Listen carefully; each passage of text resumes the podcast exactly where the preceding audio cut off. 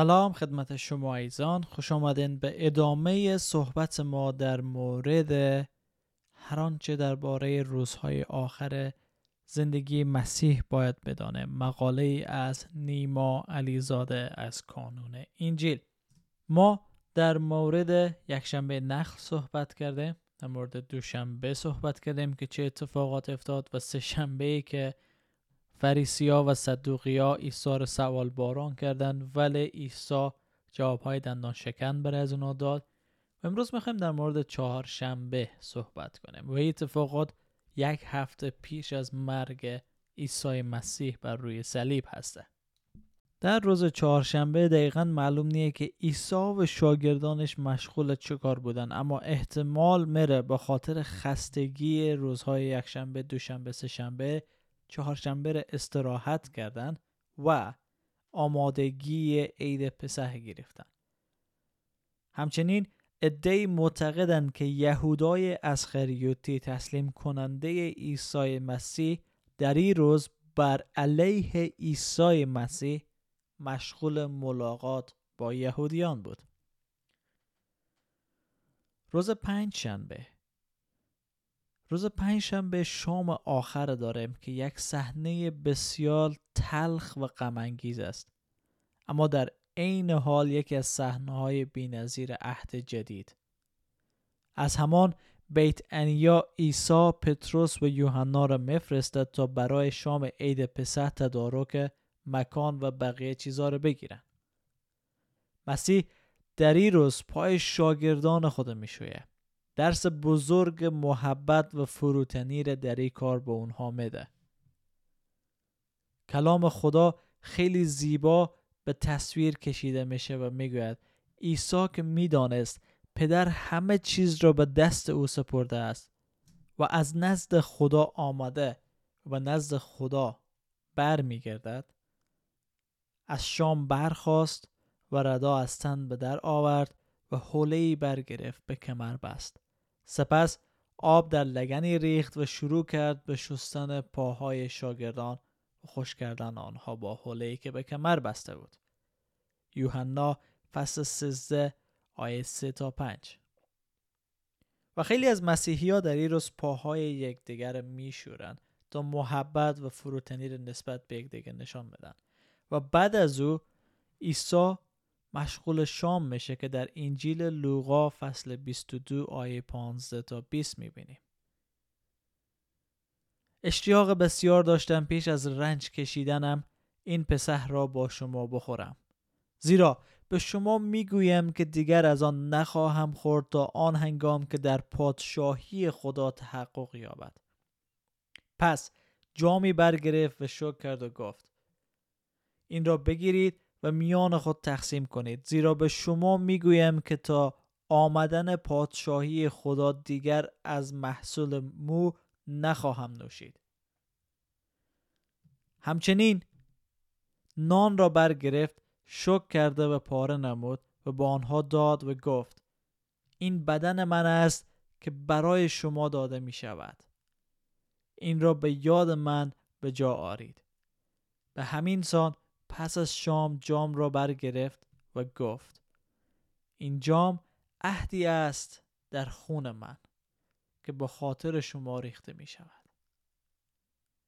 اتفاقی که در حال رخ دادن است ای است که کل داستان پسح که در همه ای سالها از زمان موسی و بیرون آمدن اسرائیل از مصر شروع شد و هر ساله به حکم خدا اجرا می شد قرار بود که در عیسی مسیح به کمال برسه تمام این سالها سایه بود بر آنچه در عیسی مسیح باید محقق می شد.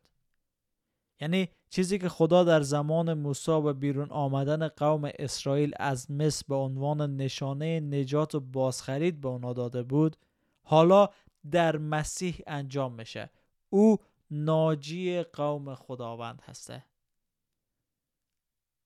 این اولین اشای ربانی است که توسط خود مسیح عیسی انجام میشه و عهد در خون و بدن خود با ما بسته می‌کنه. اما اشای ربانی چی هست؟ اشای ربانی مستقیما به صلیب اشاره می‌کنه. هر وقت کسی نان و شراب را در مراسم اشای ربانی در دست می‌گیره اولین چیزی که به یاد میاره باید جسم پاره پاره شده و خونین ایثار روی صلیب به یاد بیاره.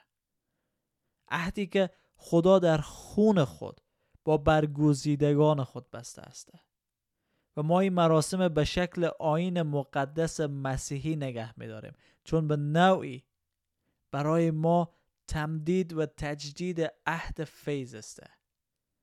هر بار یک مسیحی شام خداوند می‌خوره.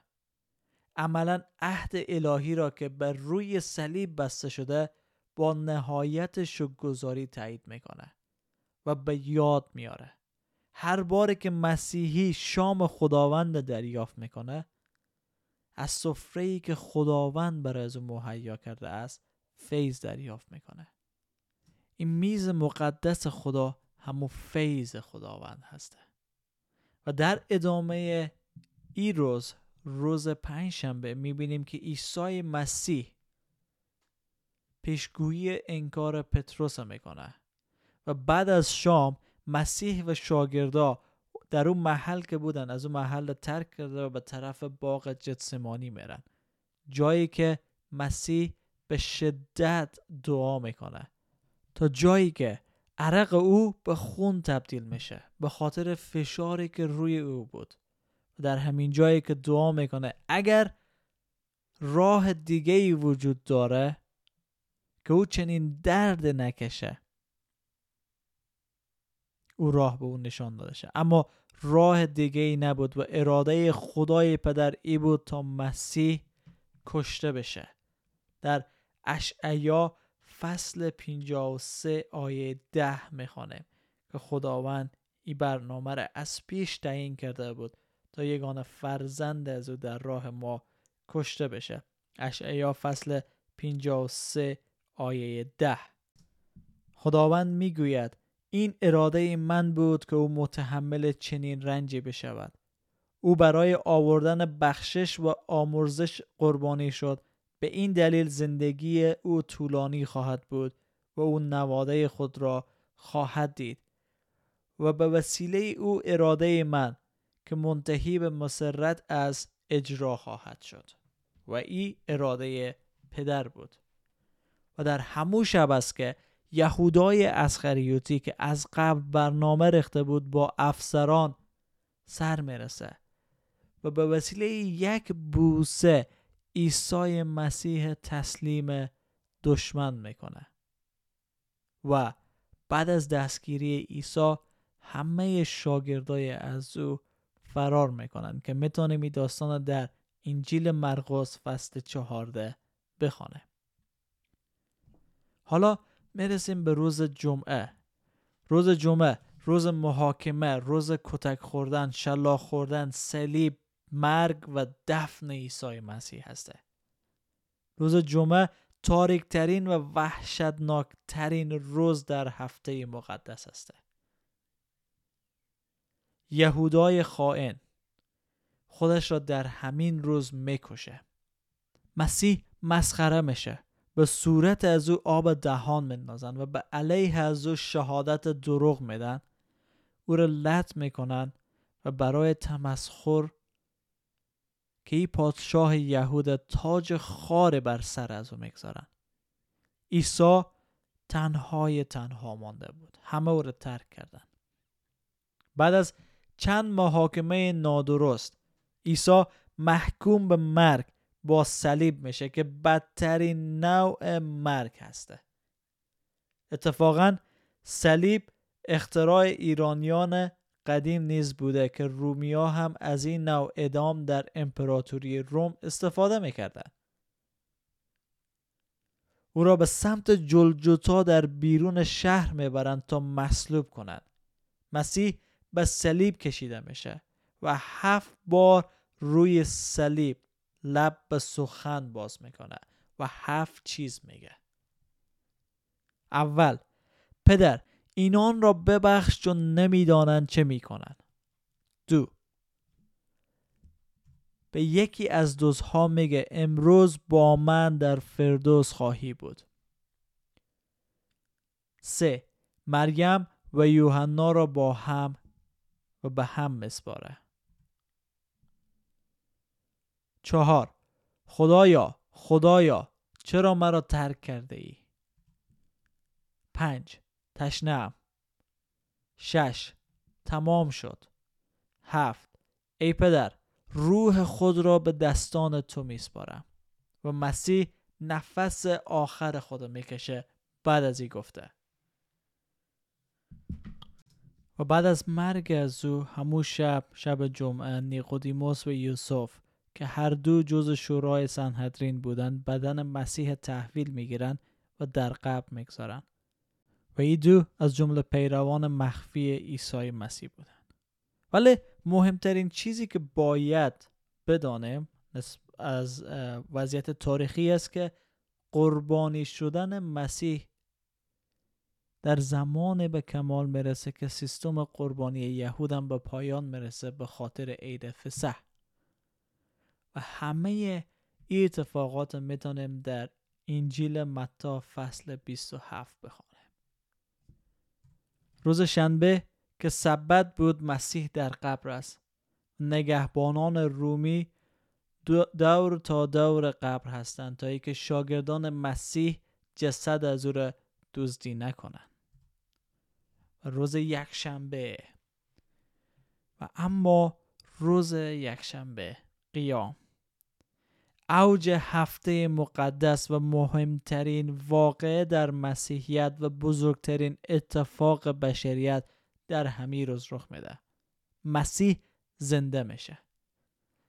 و صبح زود صبح زود روز یکشنبه چند زن مریم مجدلیه و چند زن دیگه به سراغ قبر میرن اما سنگ قبر به کنار قلتانیده شده و قبر خالیه. و فرشته با آنها ظاهر میشه و میگه حراسان مباشید. می‌دانم که در جستجوی عیسی مصلوب هستید. او اینجا نیست. زیرا همان گونه که فرموده بود برخواسته است. مسیح قیام کرد. بارها خود را به شاگردان نشان داد و همه مطمئن بودند که مسیح زنده است. بیش از 500 نفر در مدت چهل روز او را دیدند.